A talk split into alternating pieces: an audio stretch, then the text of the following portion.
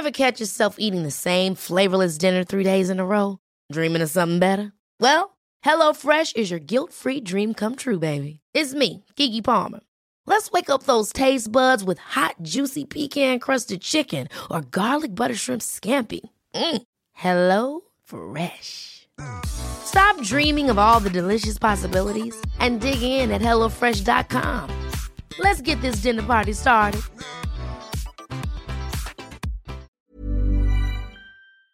So, Guy, Nick Mason, Saucerful of Secrets, of which we are 2/5, right?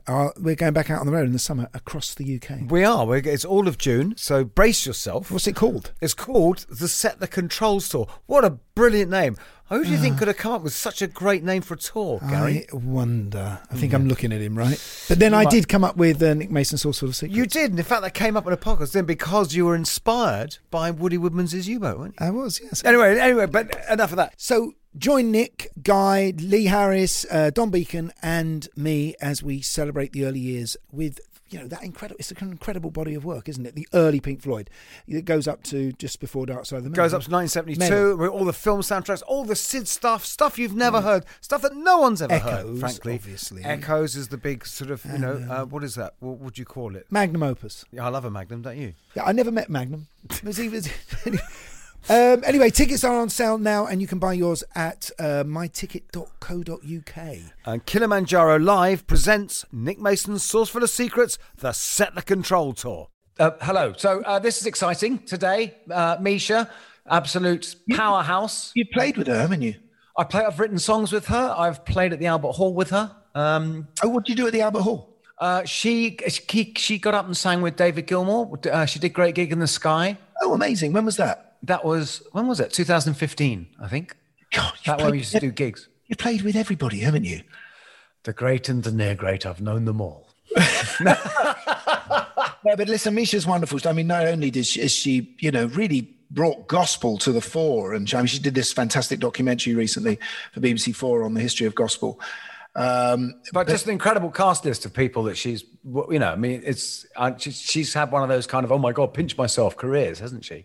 Yeah. Rod Temperton, Narada Michael Walden, Prince. Oh, Prince. Yeah. I really want to get those stories out of her. Should we do that? Let's do that. Welcome to The Rock on Tours.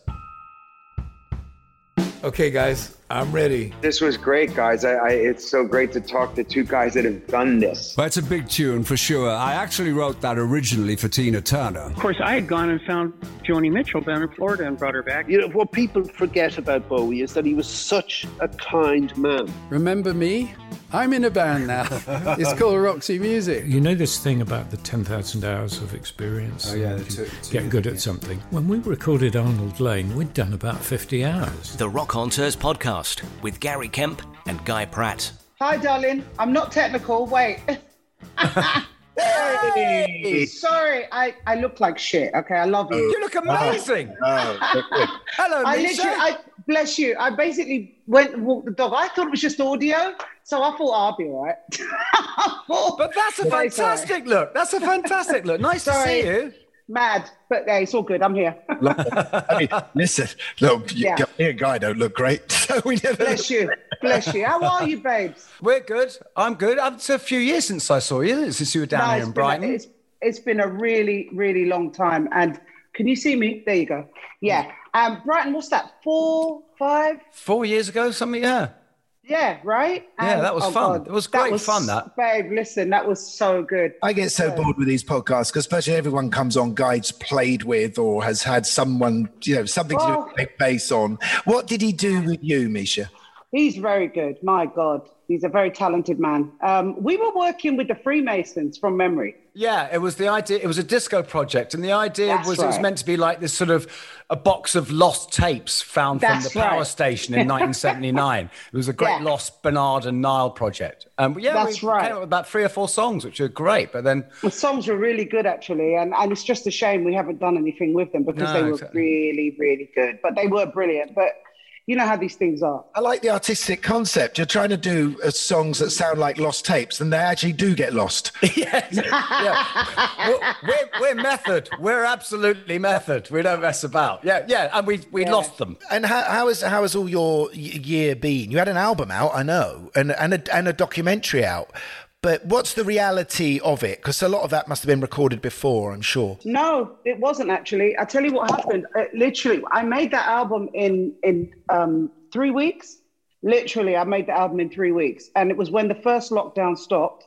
We had that window, if you remember, in September. Mm-hmm. And I literally got everybody in, and Brian Rawlings produced it. And, you know, I just went back to the old days, you know, how church was for me when I was growing up. You know, we didn't have this kind of new sound in gospel music that you get now, this contemporary sound. It was proper old school, you know, and I remember that, and I prefer that gospel. So I went with that approach with the album instead of going for the new sort of sound. You need to explain that a bit more, I think, because I'm not sure the difference between the old school and the new school. Ah, okay. Well, the new school is what you would probably say is like Kirk Franklin. You know Kirk Franklin?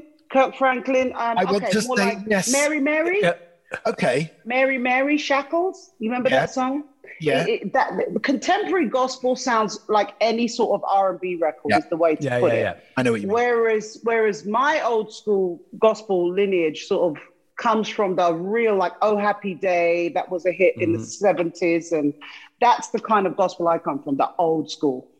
And so what, this was a church, was in Lewisham, right? Wasn't it where you started singing? Yeah, I grew up, well, basically, I was born in Islington. That's why I'm still a gooner. But we Come on. Well, you can't just say that. I'm an Islingtonian. You know, that's my roots. What road, what street did you live on? Tollingdon. Is that? Oh, I don't know that, but I know the name now. Where is that going? Yeah. Gary, come on. Is it going towards Dalston, Newington Green? What area is that? No, it's going more towards Dalston, I think. I'm not very, you know, I'm really bad, honey. I was like 5. Oh, okay. I know the road though, because I've seen it a few times when I've been on my travels. But yeah, it's definitely there. It's been there. It was there before me, Gary, honestly. I remember. No, Tollington Road. She did a song called South of the River, not North of the River. You know what I mean? I know. Well, you know what happened, right? Basically, my grandparents who brought me up with my sister and stuff, they basically moved from Islington to Brockley, which is in South London, Lewisham, right? Because you could get more for your money there. And so they went and got this massive house down in Brockley. And then I was moved. It's leafy, isn't it? It's really leafy. Yeah, I'm a South Londoner really myself, so... Yeah. You're a transpontidian. Isn't it? I heard that once. I think George Melly said that. I'm sure I've got the word right. Well, I'm glad you know it, because I'm not going to try and say it. Well, we'll talk about your gospel album in a bit, I think. We need to get your gospel roots first, because that's your real background. So you're going to church on a regular basis, I take it. Listen, baby, we went to church 7 days a week. No. Okay. What? Yeah. Listen, let me tell you how it works. With us, it was choir practice, prayer meetings. It was Bible study, and then we'd have prayer meetings in the house. And there was just every day there was an event that you didn't have a moment to get bored, put it that way. You couldn't get bored in my house. Or to feel that someone wasn't watching you. I mean, that's exactly kind of what you're being told, right? What faction? What bit of the church? Which arm of the church was your family? My family is New Testament. So New Testament Church of God. Oh, so that's a church. Okay. Yeah, New Testament is a body. Right, you got some people that are Baptist. You got some people. Yeah, exactly. Mine is New Testament Church of God, very big actually. They're all over the UK. They're everywhere, Scotland, everywhere, and they have also these big sort of conventions they call them every year, where everyone sort of packs into like places like Leicester, De Montfort Hall, places like Wembley, and they have big conventions. Like all the bodies come together and have these. I mean, it's a big organisation. Wow, like Ali Pali all dayers. Yeah, it's that kind of. But with Jesus as the, you know. And then they had like these kind of X Factor style events too at those conventions. So I was, you know, my first sort of big gig was in Wembley. Wow. I was 11 years old, and I went in for the competition. And I won, and I was 11. And you know what was quite interesting about that was a lot of the contestants, they weren't even my age. They were all different ages. So it was one of the things where it wasn't like everyone was young like me. There were some people who were like 25 but anyway, so I won it. My grandparents were ecstatic. And then I won the award for Best Singer that year at 11. And that's kind of like where it all started. My grandmother was like my agents, my grandparents, they would just take me to every New Testament church around the UK, and I was known as this little girl with the big voice. You're saying it started when you were 11 at Wembley. For us, yeah, it ended at Wembley. That was it. That was where, once you'd done that was it. No. You know, you never say it's over till the fat lady sings. Don't say I took my 11-year-old boy to see Santana. This is years ago at Wembley. And we're in Wembley Arena, and I'm saying, look around you, son. You know, I've played here 14 times. You know, could you imagine being on that stage, playing in front of all these people? Yeah. And Santana has this thing where he gets all the kids to get up on stage at one point. And Mike is suddenly on stage playing a tambourine. And he comes off. He just literally gets handed up onto the stage. He comes off. Very lucky. That wasn't too bad, Dad. You know, like, you know. But listen, your grandparents must have thought you were you were a secret weapon to get them onto the top table in the Church of God. I mean, well, that's really what it was. Yeah, it was that. You got it. And I mean, I didn't know that at the time. I was just like, I was the busiest little girl you'd ever known about. You know, I was literally, I was at school in the daytime. And then afterwards, I was running off with my grandparents in the car, driving all around the UK. And, you know, and in between that, I was Oliver in school every year. I was always Oliver. It was just, I just knew that I spent, like, when I was 8 years old, my auntie, because remember, my grandparents had their children at home still at that point. And my auntie used to import all these gospel records from the States. And I used to, you know, if you've ever been into a Jamaican house, you will know that the front room is like a shrine. Like literally, you know, the seats are covered with plastic things on the sofa so that, you know, there's no dirt on them. I mean, it's proper. Like no one's allowed in there in case the mayor comes round or something. Babe, you know, it's actually waiting for the mayor the whole time. Yeah. You know, it's that. And it's totally ready. You know, it's on point. There's nothing that needs to be done. So I had to sort of tiptoe in there and, you know, pretend that, you know, I'd have to watch that no one was around. And I'd put on that my aunt's records without anybody knowing. I was 8, you know, but I was obsessed with the sound of the Hawkins family, who were the ones who later on had a hit with Oh Happy Day. They had some amazing records. And I used to listen to the record and I used to ad-lib. I used to practice the ad-libbing of the singers on that record at 8. By the time I got to 9 and a half, 10, I could do a riff like Aretha, everybody, you name it. I was on it. I've always bore people the same stories, but I had this wonderful experience when I was doing The Bodyguard with Whitney Houston. I used to sit in the makeup trailer at 6 a.m. and she used to sing gospel while she was having her makeup done. I mean, that was her warming up. You know, I, to be honest, I never found the right harmony to join in. What a lovely woman. Yeah. My goodness. When I knew her, before she became troubled, I knew the best of Whitney in a way. You know, I saw her. Did you work with her? No, you know what? I worked with Bobby, you know, but basically before she met with Bobby, Bobby and I had done a track together that didn't come out as well. But anyway, before that, she invited me. I did a show with her. You know, back in the day, you used to do this Top of the Pop show in Germany. Don't ask me the name of it, but it was their sort of pop show. I do remember that. Well, there were all those weird German shows. They were all weird. Tommy's Pop. Yeah. And you know, you went over there. You went over there for the night. And you stayed there and did the show, and then you flew out the next day or the day after, whatever. And she and I were on the same show. And this is when I literally just released my One Temptation, just got it out. And I remember being in the green room, you know, as you do, you wait, you're waiting. And I had my one little record company guy from Island Records, you know, because Island Records then was tiny. I mean, they were really small. That's super cool with Chris Blackwell running it still. And it was the best. I mean, music. Baby, don't get me started on that. That was weird. That's where it was at. But, you know, it was very daunting when you saw other acts with big labels come in with the equipment and think, wow, I could do with that. You know what I mean? So I was sat there in the green room, and then all of a sudden this massive limo comes by, and I look out and I'm like, wow, that's a big car. Who's that? And I'm 18, you know, literally just getting in the game. God. And there was all these bodyguards that walked out. But there was Whitney, and they came into the room. And I never forget the first moment I saw her, I was like, this woman is better looking in real life than any picture that I'd seen of her. She's absolutely beautiful, just gorgeous, gobsmacking gorgeous. You know, that way where you're sort of like, my gosh, I'm not even gay. And I'm looking at her like, damn, you know, she's like hot. And then she was so sweet. She was giving me vibes, and I didn't know. Oh my God, your whole life journey. Why didn't you just give into it? I didn't know. Babe, trust me. You know when you just come out of church? Remember, I just came out of church, you know. Yeah. So you know how they are with that. You know, the churches back then, trust me. No, this is wrong. That is against. You know, it was like that. So I'm in there, and I'm not seeing it. Not seeing that she's into me like that at all. It wasn't until she was just so sweet and lovely, and then they invited us for dinner. And it was when we went for dinner after the taping, she started playing footsie under the table. Oh, my God. Wow. Hang on, Mo. Was Robin not with her? Robin was her girlfriend. Robin was there.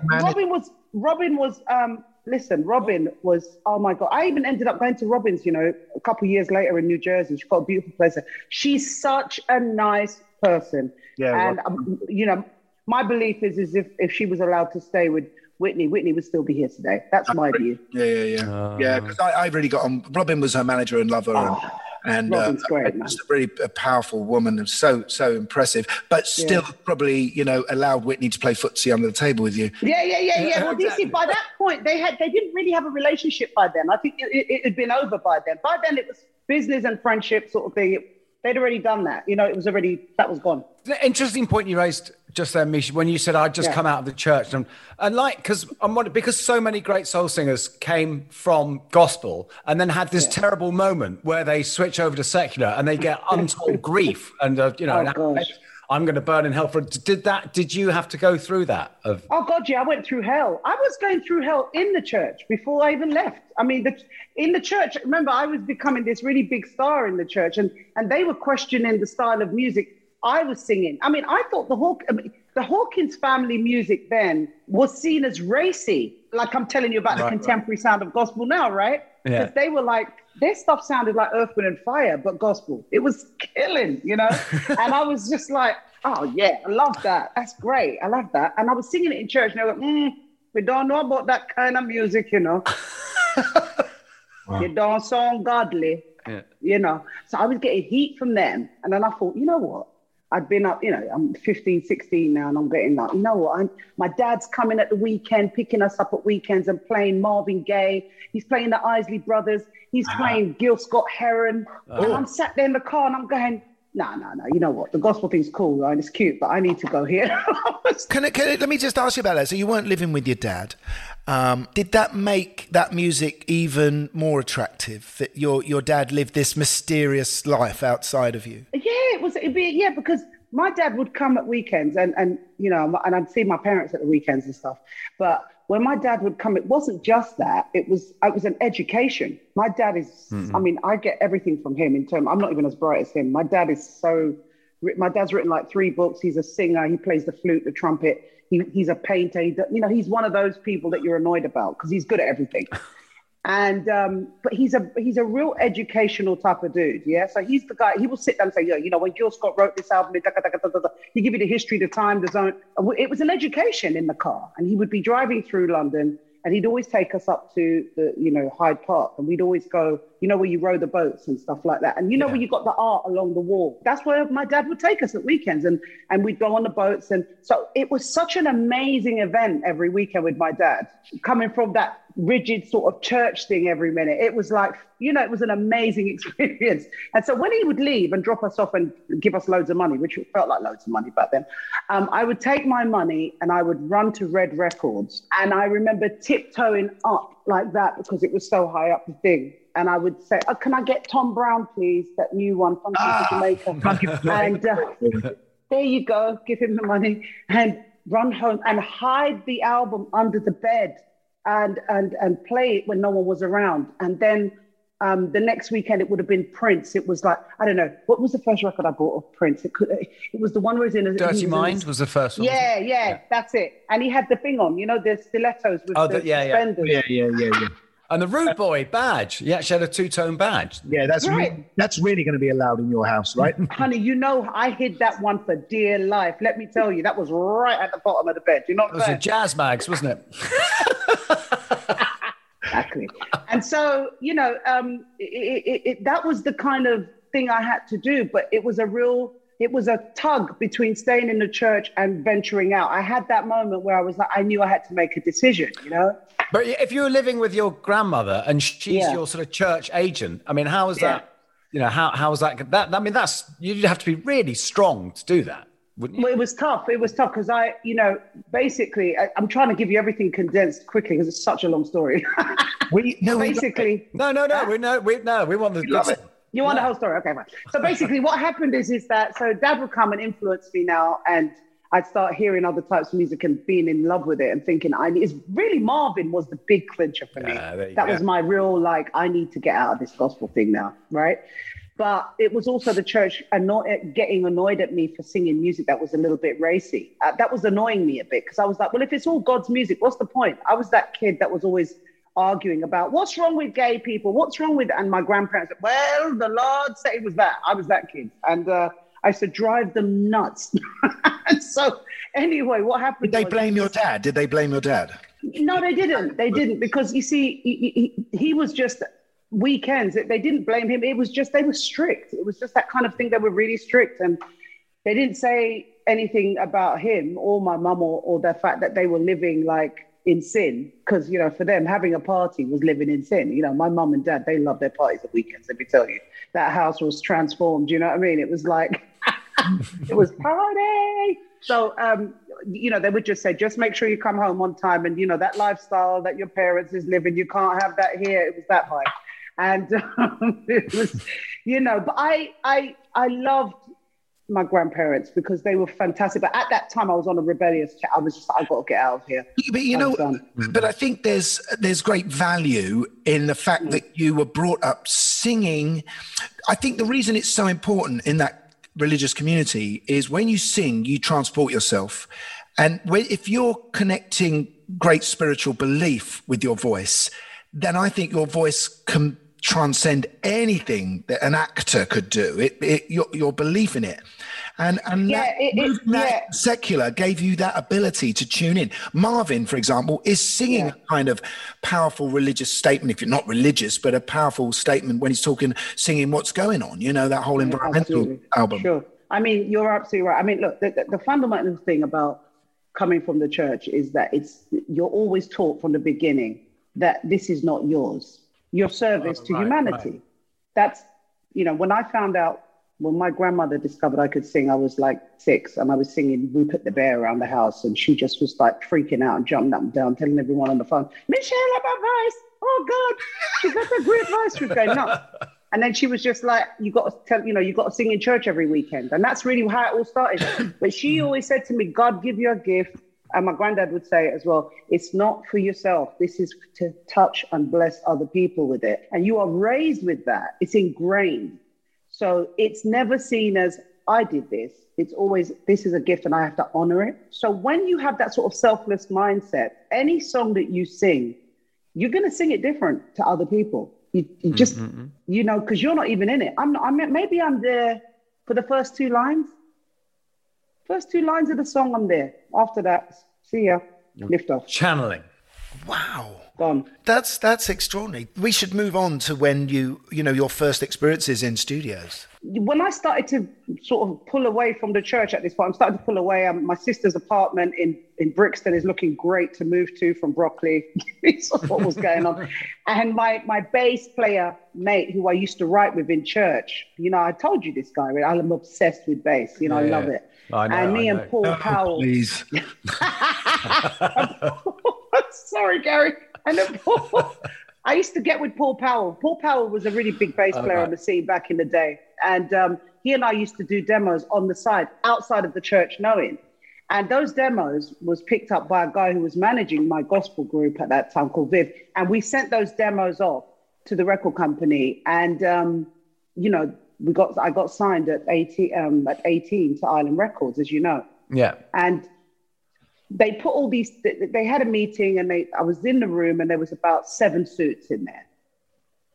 All men, you know, suits obviously, but now suits, anyone can wear them. But back then it was all blokes. And I was sat there and I was like, I remember my dad always saying to me, you know, whenever you're in a room with lots of really powerful people, always behave like you're not impressed about it. You know, my dad gave me the whole rundown about that. Just act it. Act like you're not intimidated and own that room. My dad was that guy, right? So I was doing everything he told me to do, even though deep down I was terrified. And I remember the tapes they put on the table and they said, what do you like? And out of all these tapes I was listening to, there was one song. It was a demo of Breathe Life Into Me. And it was sung by this girl. And I don't know who it was. But the minute I heard that song, I said, I want to work with these guys. Who are these guys? Who are these guys? Then they got them. And it was Pete Vale and Nick Mason who wrote Morning Train for Sheena Easton, wrote Justice for Lamar, Charles and Eddie, Would I Lie to You? I mean, the list goes on. Tell me about those guys. Who were they? What was their... Well, the big hit was Morning Train with Sheena Easton. That's how Sheena Easton got her first hit. That was her first massive hit before she did For Your Eyes Only. And I just fell in love with Breathe Life Into Me. But if I hadn't chosen that song and those guys, I wouldn't have got My One Temptation, which was written five months later. And I remember, I just had my first heartbreak with my little boyfriend who I thought was the love of my life. And I was telling him, he's got another girlfriend. The minute I signed the record contract, that was it. He changed. And then he said, he was like my, my surrogate dad. And then basically we sat there talking about this boy. And then it became My One Temptation. That's how the song came about. Oh, there you go. It was about him, yeah. And who were the players on that? Did you stick with your bass player? Yeah, Paul. Paul's all over that album, Paul Powell. And then, he did loads of... He might have even have played for you guys at one point. Paul was with everyone. Deacon Blue, he was... Scritti Politti, he was playing for everyone. Cross, he was with everyone. You remember him, innit, guys? No, yeah, I remember it. We just had some bloke called Martin Kemp playing bass for us. That was it. No, but what I mean. I mean, he was around. He was like, very much around, yeah. Yeah. Because everything then happened pretty fast, didn't it? You were off and running. Yeah, the thing about it was so fast. We just made the record in a couple of months and then... They put it out and then it went straight top 10. I mean, and just before the record came out, I got invited to a Prince concert at Camden Palace. Right. And he had a private... I'm looking forward to this. Yeah, and he had a private concert. So imagine, I'm getting ready to drop the first record, but I haven't released the record yet. It's just coming. It's building up, And no one knows about me yet. And I get the golden ticket to go to this private show. Remember, I'm in love with this Prince. Was this one of his post shows? Sort of, where he'd do a show in London and then go and do another show at Camden. Yeah. And it was, and it was a very private show.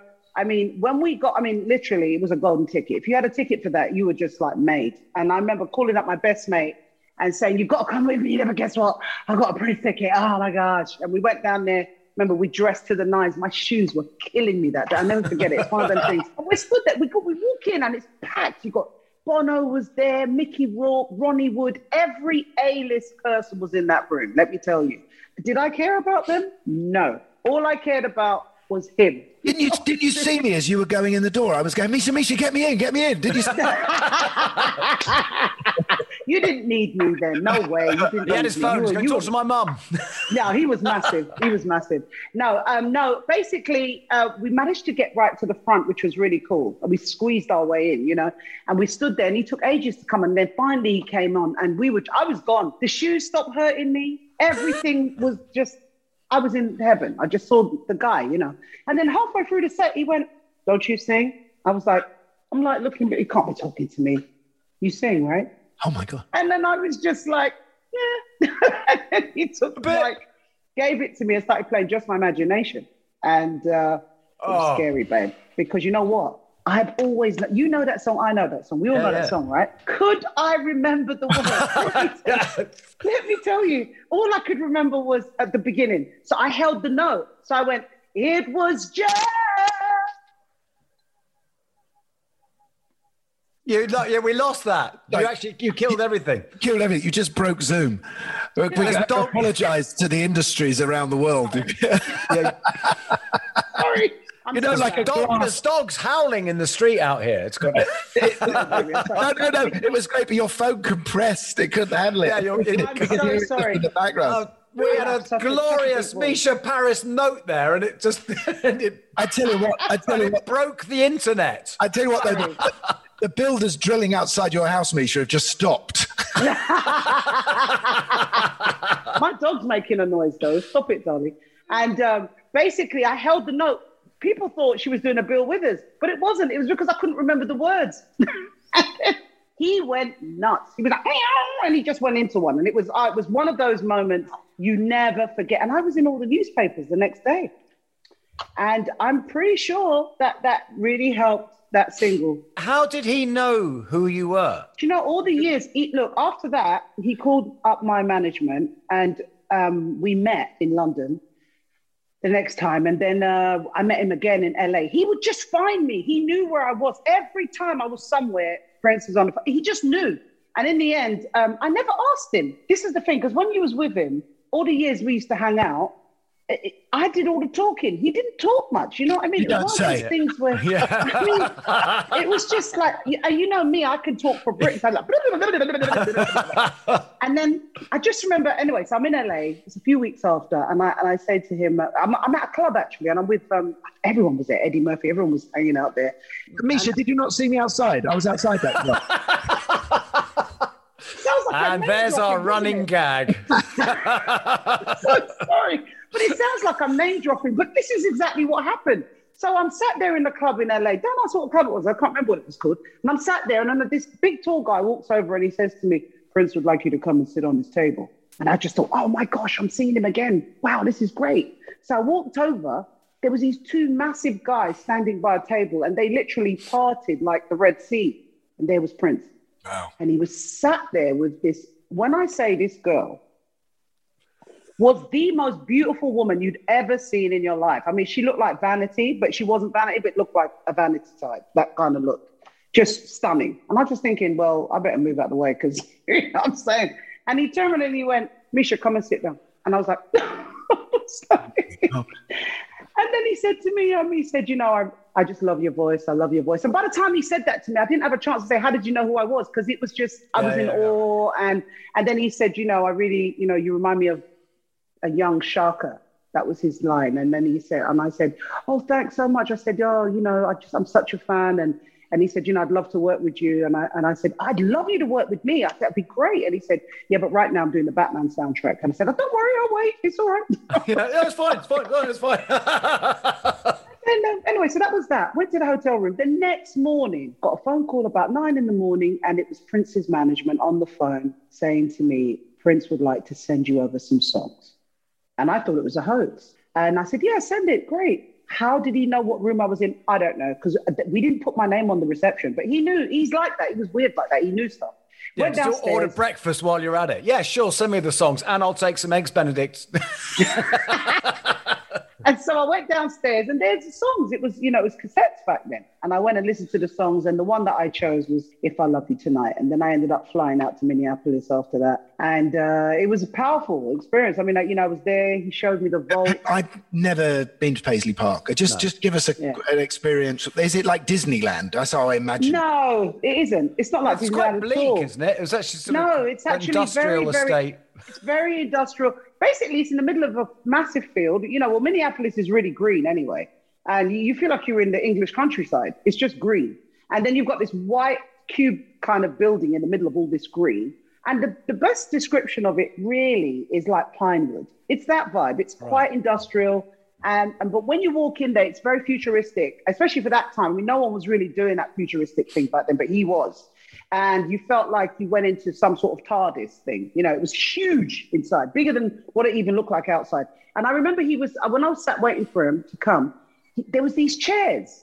And I always tell people about these chairs because I've never seen chairs like this. You sat in the chairs and the chairs move. You bend the chairs to what you want them to be. And it was all like Mondrian, you know, the artist. Yeah, yeah. They were all like that looking and you could bend them. And I spent the whole day like bending and twisting these, but it was wonderful. And then he turned up with cocoa and I think cream, something, coffee and cream. The two girls, they were his bodyguards. Oh my word! What an experience! So because years ago I worked with Candy Dulfer, and she told me that she got the call to go and work with Prince at Paisley Park. Yeah, so it was really great. She turned up there and he didn't meet her, and she was just put into a room and given a pager. And just told, you just wait. And she just sat in this room. And at 3 a.m., this pager went off. and she had to go down to the studio, and there was Prince. Really? Yeah. Oh God, I must have been lucky then. I was quite lucky then. You got fast track.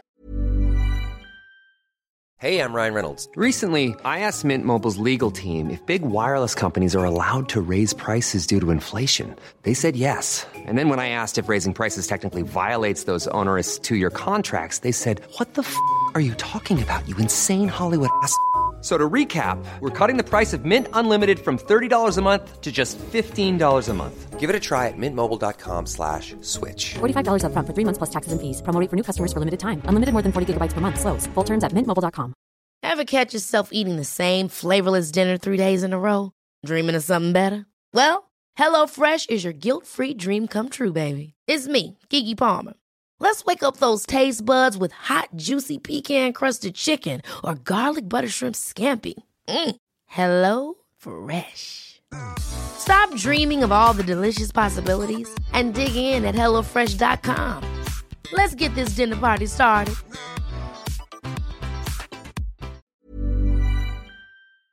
This episode of Rock on Tours is sponsored by AG1, the daily nutrition supplement.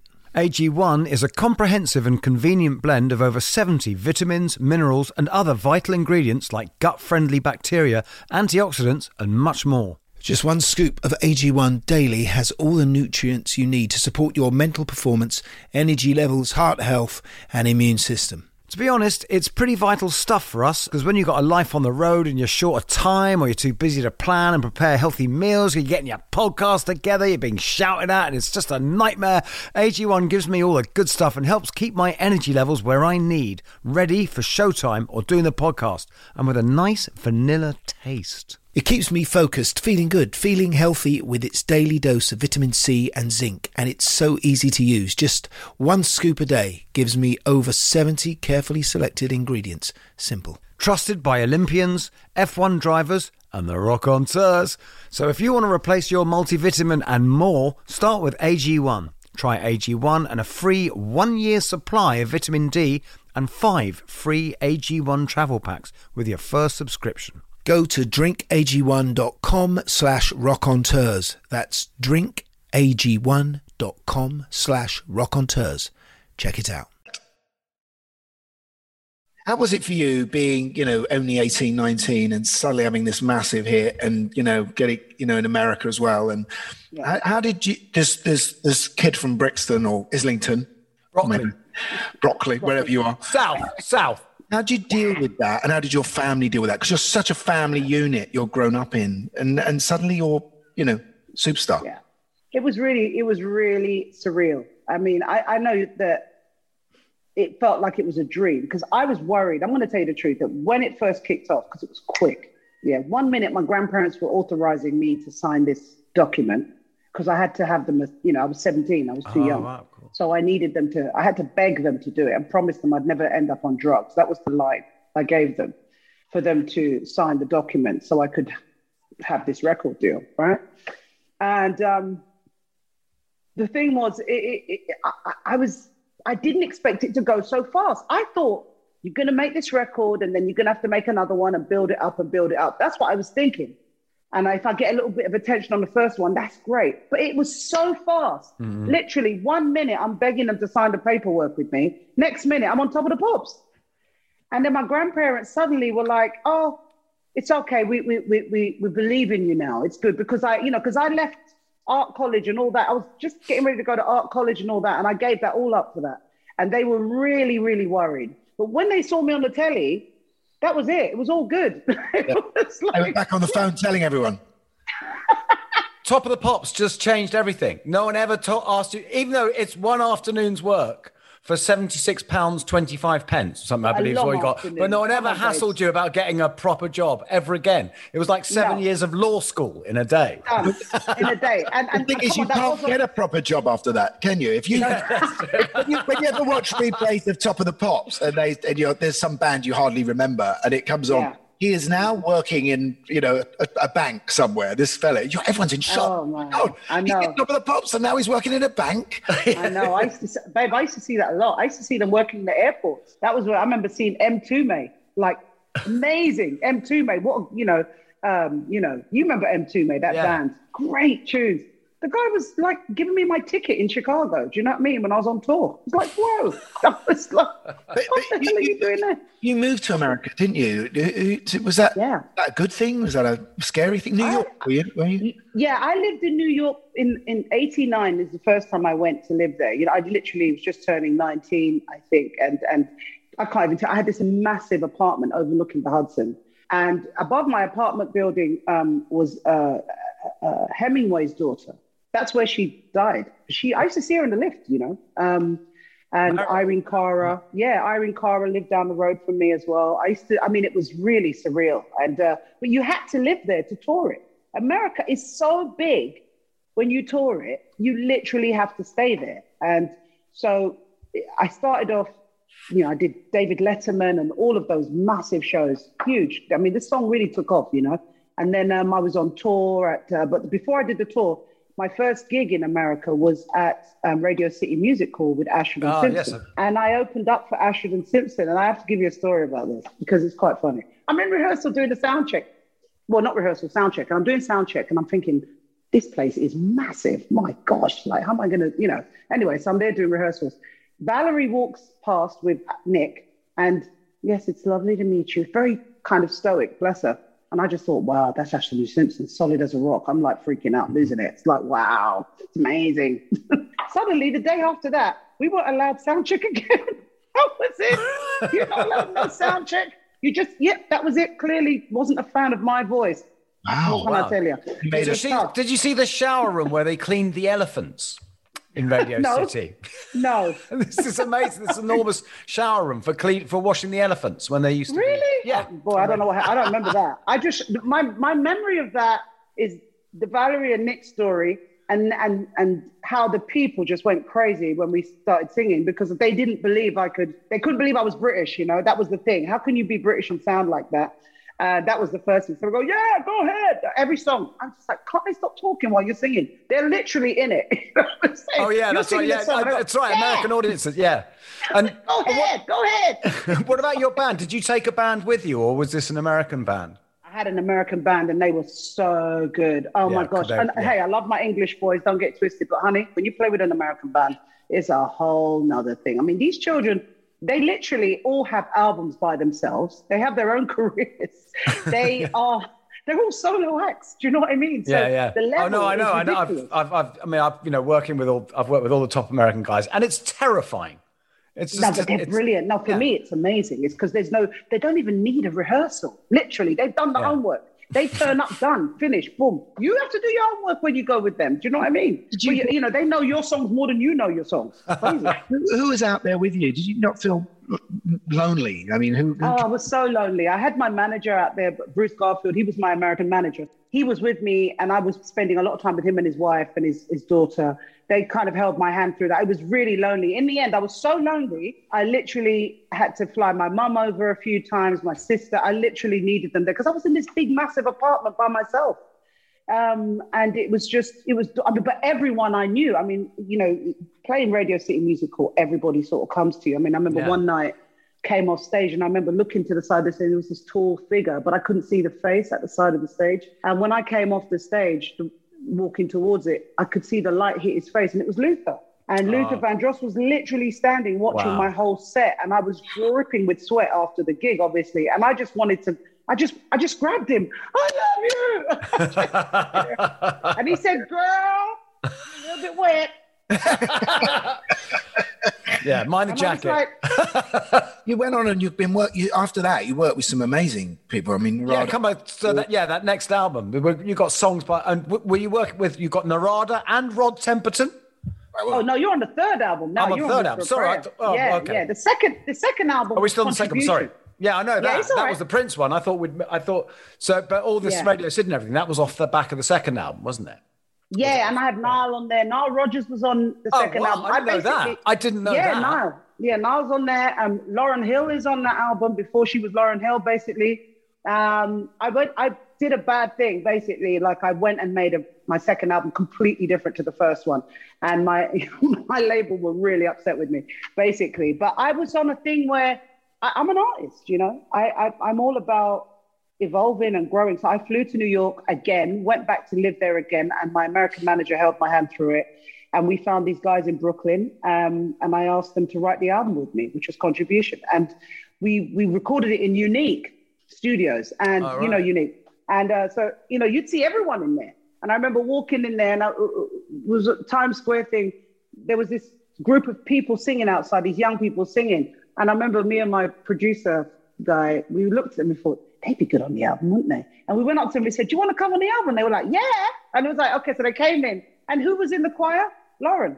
Oh, wow. Lauren Hill. Wow. Lauren Hill was in the choir. This is, and I didn't know who she was. She was just this little girl with all these, there was like 7 or 8 of them. But I didn't know it was only fast forward later. I'm at the Brits and she's just winning her awards and she comes up to me. She goes, you don't remember me, do you? And I was like, what?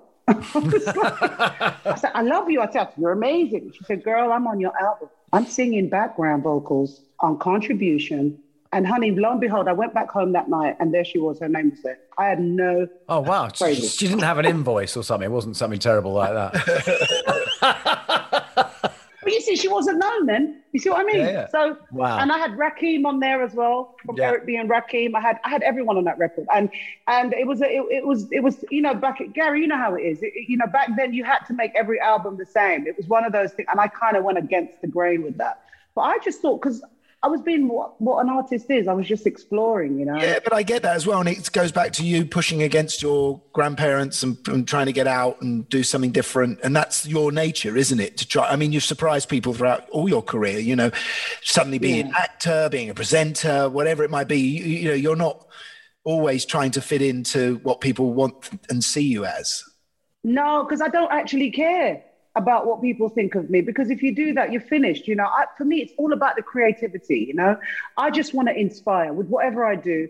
Clearly, you know, I think that's the church thing. It's still that thing there. It's still there where I just want people to feel inspired. You've got to raise the consciousness of humanity, you know, with what we do. Otherwise, there's no point, is there? You know, you can't just do it for self-gratification. That's just boring, isn't it? It's habit. True enough. But so let's go to this third album then. So come on, Narada Michael Walden and Rod Temperton. Yeah, well, I mean, just pick up on that, because Rod Temperton, who he is, you know, he wrote songs, great songs for Michael Jackson. I mean, go through. What's the list, Guy? It's from Cleethorpes, and he joined this band Heatwave, and he wrote Boogie Nights and Always and Forever, and he got spotted by Quincy Jones really early on. And and went and wrote loads of songs on Off the Wall. I think he write Blame. Well, he wrote Thriller. And then I was getting to that. Sorry. And then he wrote Thriller. Yeah, well, he wrote like 3 or 4 songs on Thriller, and it was just this lovely, quiet northern bloke, wasn't he? And who he was called the Invisible Man.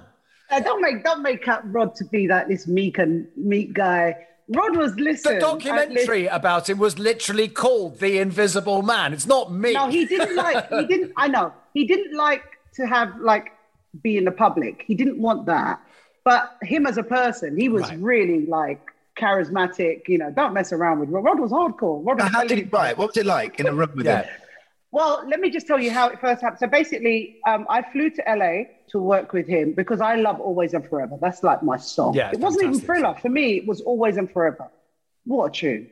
And so when I turned up, it was the riots, actually. It all kicked off. I didn't realize the riots were happening. I literally just arrived. So you see what I'm like? Everything with me is like a drama. So I turn up. I get into the hotel. I'm looking at the news and I'm thinking, wow, there's some real big riots in LA at the moment. People are really getting crazy. There's a couple of buildings on fire. Didn't think nothing of it. And, knackered. Was this Rodney King? Suddenly the phone rings. Rodney King time, is it? Yeah. So so the phone rings. I pick it up. Misha, it's Rod. And he's got a really thick northern accent, like proper northern accent, right? Goes, you've got to come out the hotel now. And I'm like, what? What do you mean? I just got here. He goes, I've got the driver. I've sent the driver over to you now. Your building next door to you is on fire. I mean, wait a second. Is that the building that's on the TV right now? Yes. Did you not see me outside? It's terrible. So basically, I ran down with the bags, get in the car. The car is swerving in between fires on the street. It was you could make it up. He's up in Mulholland Drive. Yeah? So I get to Mulholland Drive and I turn up, I knock the door, and he goes, oh, thank God you're all right. And he goes, now what do you want? That's the first thing Rod said to me. What do you want?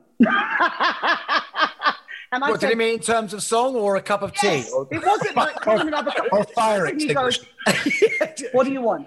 What do you want? Just like that. That's how it is. He was really like, you know, hardcore. It, you know, black and white, no grey.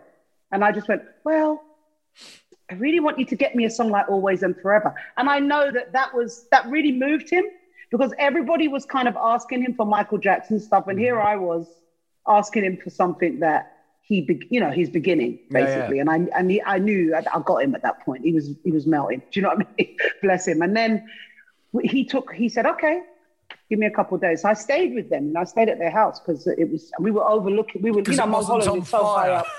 Yeah. And also Mulholland is so far up. You literally have a view of the whole of LA. So, you know, we saw all the fires and everything, but we were up the top.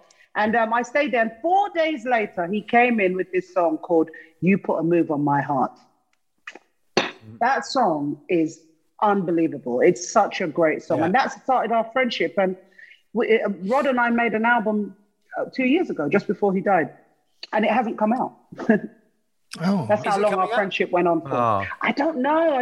But Rod and I and Kathy, his wife, you know, we were friends for, well, up to his death. No. Well, no, I just wondered if you sat in the room while Rod was writing. Did you ever watch him write? Yeah. But the first, because, you know, that wasn't, he wrote 4 songs on that album, you know. We were in the studio with the other ones. Yeah, he's got a little keyboard. And, you know, it's the process of talking. You know, first we talk about the stuff that's going on with me. He's very much he's very much like Pete Bell, in the same way that they, you know, they sit down and you talk with them about what's going on with your life. Remember, you're their muse. It's that kind of vibe where, you know, you co-write in the way of your story. So you're singing your song, which is pretty simple. Yeah, exactly. And, you know, so me and him are there. I'm telling him about what's going on with whatever's going on with me at the time. And this inspires him then to, you know, start the chord process. And he writes with the piano first, because he's a proper keyboard man, really. Mm. And that's how he starts the process. And that's how we started the first song, anyway. And then after that, we were in the studio every single day. And I think it was 4 songs. And I stayed with him for that. But he's not like Narada. Narada had a team of people working with him. Rod is by himself. Right. Rod is literally one-man band in his room, a very big room, and massive, and he's by himself with his keys. Misha, we have to jump a little bit because of and you take on acting as well at some point in your career, and you end up doing like me. Yeah, I mean, I sort of started doing that as a kid in Islington with Anna Sher, but you this would have been new for you, right? So how did that come about, and how did it feel? Well, the thing is, I wasn't that new to it. It was 94 that I got my first role in a theatre production. It was Clark Peters that put me on this show called Sweet Lorraine. But no, so he was the one that put me forward for that. And that was my first sort of venture into acting. I was terrified of acting, as I still am. It's not like I'm over it. I'm still like... But as I said, the only reason why I've ended up doing loads of things is because I'm not scared to look like an idiot. Do you know what I'm doing? I'm not afraid to look silly, but I'll only do it once. And if I'm really rubbish at something, I'll never do it again. But that was my sort of entry into it. And then I ended up doing Chicago. And then I did... Did you play in Chicago? Mama Morton, yeah. Morton. I played Mama Morton. And I did that. And then I did... what else did I do? Oh, I've done so many theatre productions. And then I did Fame. Sorry, I did Fame. I was in Fame for like 2 years. I've got a suspicion that it really appealed to you, because in a way, it's a bit like the old church group that you belong to, you know, where you're turning up. And what I love about theatre is the family that you end up having around you. And you're all sitting in the same space if you're doing a musical, but you're all taking great risks in front of each other. And it's all for the higher purpose, isn't it? It is. I was really lucky with Fame because I had a really good bunch of people. They were just, I mean, was it Georgie Porter, who's amazing? She's such a fantastic girl, and all the people in the cast were fantastic. It's lovely if you get a good cast. You know, it can all go the other way if they're not. It's the same as a band. Yeah, you know. Yeah. But it was great. I had a great time with them. And the thing was, for me, I'm going to say, really, it's about being able to sing every night. I get off on that. I need to be singing all the time. When I'm singing, as I told you, I'm literally in another place. I'm gone. I'm not there. Yeah. Yeah. So your theatre thing has to involve singing, right? Doesn't it? Oh, yeah. I'm not about the straight stuff. No. I've done it. I've done a bit of straight stuff. I did Agatha Christie. I was like, I was a villain in that, in Agatha Christie. And then I was, and in EastEnders, I was a villain in that as well. Absolutely terrified, Gary. Let me tell you, I was literally wearing a nappy.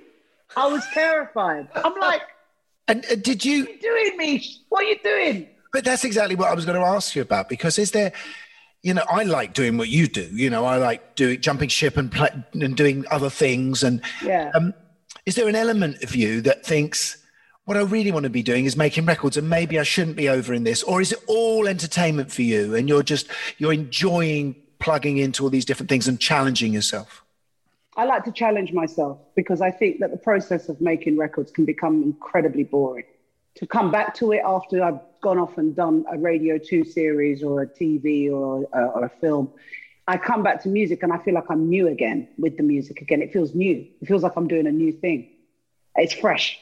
I think when it becomes that kind of, you know, the process, you write the songs, you make the record, then you have then you wear a nappy because you wonder if people are going to love it. And then you've got to go all over the telly and try and promote it and try and get a telly to promote it. It's, you know, our age, it's not easy. And then, you know, then you go on tour and then you do it all again. Yeah. So, you know, for me, anything that feels monotonous, I start to die inside. For me, when I go back to music, which is every couple of years, it's always like, oh, yes. Oh, gosh, this is why I do what I do. And I fall in love with it again. And it feels like I'm a virgin going into it again. And here I am, you know, 34 years later. It still feels fresh as a daisy. You know, I just literally came off of tour with Fame when I went, and COVID came after that. But then I came off tour with Fame, went straight to Memphis, shot this documentary, The Gospel. Oh, yeah, that was talking about Misha. Yeah. And when that came out, Warner came and asked me to sign to make a record and to make, you know, some records with them. That's how that all happened. I wasn't planning on putting out a record. It all happened after the documentary. And how did that feel? Because this is about the story of gospel, right? The documentary thing that you did. And how did that feel like a real sort of coming home? I mean, did that sort of tidy things up for you, going back to where you started? Yeah, well, I think, you know, I felt like I had to pay homage to my grandparents. I felt... They never, you know, they were proud of me, but they always wanted me to make a gospel record that I didn't make while they were alive. I felt like I had to. It was a thing I felt inside. I dedicated the whole album to them. Yeah. Because, you know, and I kept my promise. I didn't end up in rehab. And it was a real coming home for me in that way. I managed to keep my promise to them, because I kept saying to them, I'm not, just sign the paper. I promise I'm never going to become my granddad was like, you're going to end up in the pit of hell. You're going to be a harlot. I remember having to look up the word, because I was like, what's a harlot? You know what I mean? But, you know. Yeah, that's in Essex, isn't it? Right? And so I remember, like, making this album thinking, wow, I kept my promise. It's not easy to do that in this business. But it's a big, powerful record as well. It's not sort of happy-clappy gospel, isn't it? There's some really weighty stuff on it. I mean, it's brilliant. But... Yeah, thank you. And you've taken non-gospel songs and given gospel feel and changed the lyrics. In that sense, the lyrics now take on a slightly different meaning in a way.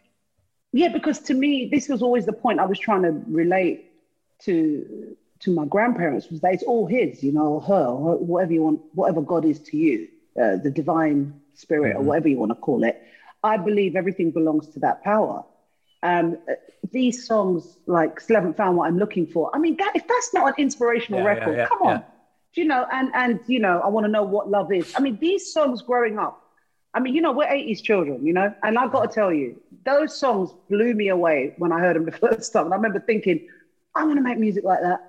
You know what I'm saying? And I'm going back in the 80s now, because it's inspirational. So to me, my point in this album as well, not just to give grandma and grandpa, you know, respect and thanks for giving me such good moral values growing up that kept me in this really topsy-turvy industry. Trust me, it's not easy. But without their, you know, structure that they gave me, I couldn't have survived that. But also to show people that you don't have to be religious to be inspired. You know, something moves you because a great lyric does that. It gives you that same feeling like a spiritual song will give you. You see what I'm saying? Because it's all saying pretty much the same thing. So that was my reasons for choosing those songs, because that's what they are to me. They speak to me, you know? Yeah, I think that was what I was saying earlier when I was saying, did your you know, your gospel training, your church training allowed you to sing secular songs plugged into your spiritual side much? Yeah, you're right. You We're also cynical, aren't we? We're also cynical about music often. Yeah. I mean, especially as musicians, I know I am. I judge everything technically when I listen to it. I rarely let things get under my skin as much as I used to as a kid. Yeah. And I think I need to relearn how to do that properly. But also the thing about it is, you see, this is why I used to have a lot of, you know, we talk about this, there's a lot of female issues going on within the music industry right now, as we're presently talking. There's a lot of dramas going on. And I go back to the times when I was in the studio with people, working with them, and I wasn't valued a lot of the time because I was a female, because I was basically saying that to very trained musicians who I'd be working with, you know, at these big studios and, you know, Barnes or wherever, the Air Studios, whatever, you know, big studios, you know. I'm working with these really, like, these guys have been to Guildhall and all these, you know, Berkeley and all these like music schools. And here I am, you know, can't even read music, but I write from here. You know, everything is in my head. I hum the parts out to musicians. I start with the bass and then I go with the keys and I hum everything out and they copy what I do. That's how I write. And then I put the lyrics at the end. And so I would have fights with a lot of the musicians because they were like, that doesn't make sense. I said, I know it doesn't make sense, but just do it. But then they don't want me to know that it's all right because I'm a chick. You know, it was that. I used to fight with that. When I was a younger musician, it was really tough being a woman, knowing what you wanted to write, you know, with people who were trained. You know, we have to say congratulations to you on your MBE, which you got last year. Thank you. Obviously, more than just your contribution to music, because your contribution to charity and to, you know, to a lot of issues that young people have growing up, you know, and you've been outspoken about all of that. That must have been such an honor if your grandparents were still around. Oh, you know, that's the only thing, you know. I mean, the closest thing we got to that was, I remember doing a private concert for Princess Diana and Charles, and my grandmother, I dragged her with me. And, and I never forget that Princess Diana, well, you know, when you have to stand up in a line and you have to wait for them to come over. And she came over and she was so moved that my grandmother was there. She had a massive bouquet of flowers that was hers, and she gave it to my grandmother and told her, you've done such a fabulous job. And my grandmother kept those flowers to the day she died. She literally had them in her Bible pressed. Oh, that's wonderful. Stuff like that's powerful. And under the lockdown, who gave you your MBE?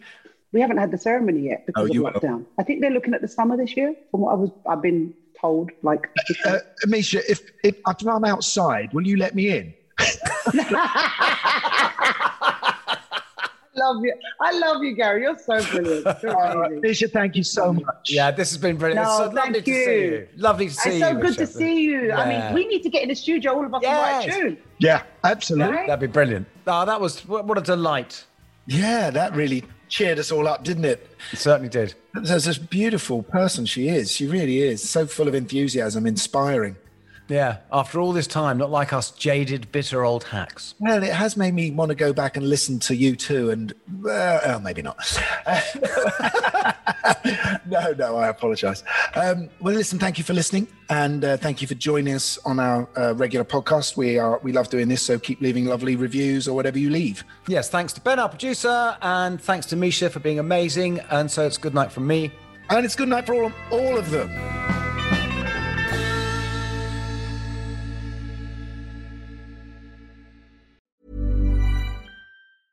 Ever catch yourself eating the same flavorless dinner 3 days in a row?